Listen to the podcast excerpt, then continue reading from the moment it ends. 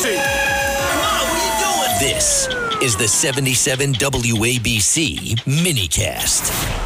And tonight on the Rita Cosby Show, lots of major, major developments. As again, we are getting word that President Biden is going to visit Israel in what is going to be a very high stakes trip.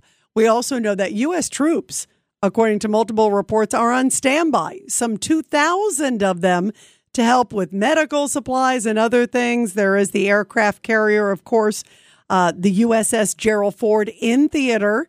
It has a lot of fighter jets attached to it. Definitely sends a message to Iran and others. Uh, don't interfere with what's happening. And it seems that Israel was sort of full steam ahead, uh, ready to go in. There were also reports of rain, as we know, over the weekend. You don't want to go in if you're going to do a ground offensive because you got to spot those targets also from the air and you don't want any cloud cover. So that could have been the case for sure on Saturday. But then on Sunday, it looked like it was nicer weather over there in Israel. So why the delay? Is it because there are reports that behind the scenes, some U.S. officials and others are certainly saying, go slow? Think about the humanitarian crisis in Gaza. And of course, nobody wants any innocent civilians to be killed. But as we were just talking in the last hour, Look at what Hamas is doing. Hamas right now is saying to its residents, don't leave Gaza. Remember, Hamas controls Gaza. And there were some images that were shown a couple hours ago from the Israeli Defense Forces where you could clearly see Hamas had roadblocks in where people were trying to leave. It was the exit area, and they had roadblocks basically saying, uh, you're not going anywhere. I mean, what kind of organization that runs a city and is truly the leadership of that city. They were elected, remember, a number of years ago by the people there in that Palestinian territory. And yet, they're not even letting their people go when they know they're being bombarded and about to have a ground assault. That is because they want human shields. They want these images. I believe firmly that they'd like to see images sadly, of people being hurt over there that they can show, use it for propaganda. Look what happened. Look what the Israelis are doing. Well, guess what? The Israelis are not the ones who started this. Again, it's like saying to America, uh, don't respond after 9 11. Uh, that's not a nice thing to go after that nice guy, Osama bin Laden. Can you imagine if somebody ever said that after 9 11? You go, forget that. We're going in threefold, tenfold, a hundredfold. That's why this is so important. And not just, I believe, for Israel, but I truly do believe this is something to eradicate evil. If they can knock out Hamas and send a message to Iran to put Iran in check as well. And who knows where this is going to go? It may end up where there are targeting of places in Iran, whether it's by Israel or somewhere else of their nuclear sites. Who knows? But the thing that's really treacherous and really dangerous here, not only, of course, first and foremost, they want to get these hostages out. There are reports, again, a Hamas spokesperson saying that they are willing to release the foreign hostages when conditions are right. And also, if there's no incursion into Gaza.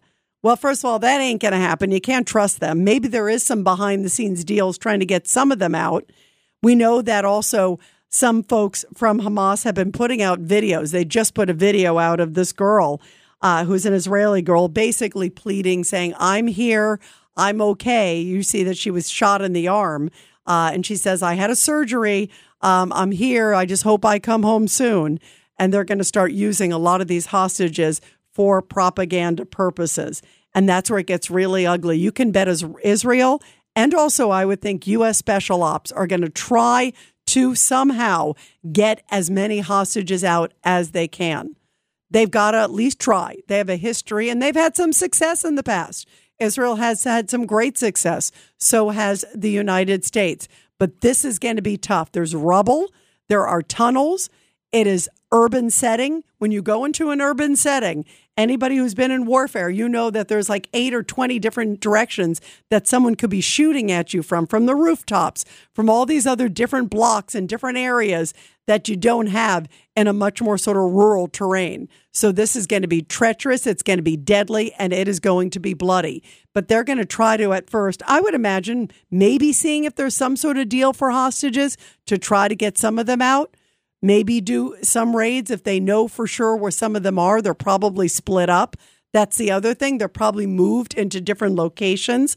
Also, there's some Israeli officials that are saying tonight that yes, obviously Hamas has the bulk of them, but there's also some of these like sort of bands of criminals that are tied to Hamas and bad guys that are just capitalizing on the situation that took some of these individuals too. So they could be in like residences. They could be in, you know, storefronts. They could be in hospitals. They could be in a slew of areas. And it makes it so difficult and so treacherous and so dangerous. And of course, the key is to try to bring them home. The number also of American hostages going up today. Originally, it was 13 in the morning. Now it is at least 15 unaccounted for. We don't know again if all of them are hostages. But Hamas is coming out and saying that they're holding anywhere, as you heard me say, 200 to 250, many of them Israelis, but other nationalities as well.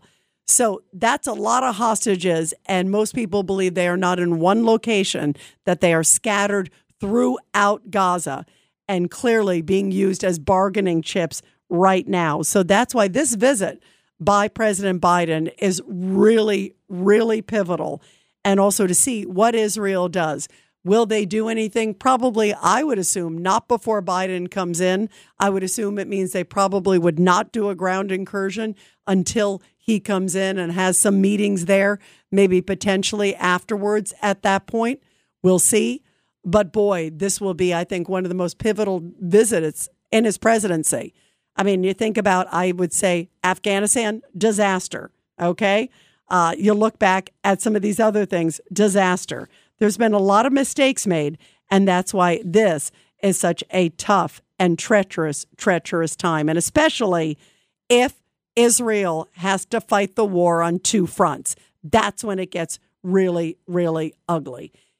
First off, here is President Biden. He was on 60 Minutes last night, and he was asked, Can we handle it all? We're dealing with everything in Ukraine. They're about to do another package to get Ukraine funding. That's part of the reason they also want to hurry up and try to get a speaker in there for the House. That may come as early as tomorrow. Jim Jordan, who I think is a great choice. So we'll see where that goes. There may be others thrown in the mix. But also, can America deal with that? And then obviously supporting Israel. Take a listen. We're the United States of America, for God's sake. The most powerful nation in the history, not in the world, in the history of the world the history of the world. We can take care of both of these and still maintain our overall international defense. We have the capacity to do this, and we have an obligation to. We are the essential nation, as to, to, to paraphrase the former Secretary of State.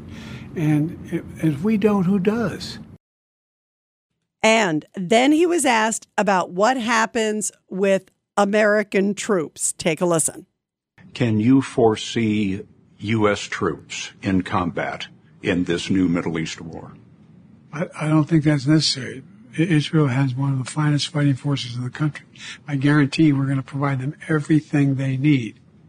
Because of what we're seeing in the Middle East, is the threat of terrorism in the United States increased?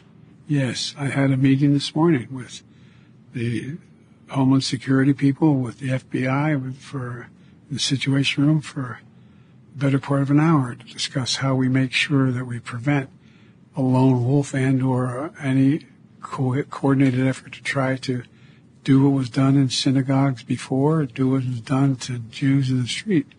And so we're, we're, we're, we're making a major effort to make sure that doesn't happen. Can you foresee you? Can you foresee different reasons? And we do know that about 2,000 of them are indeed U.S. troops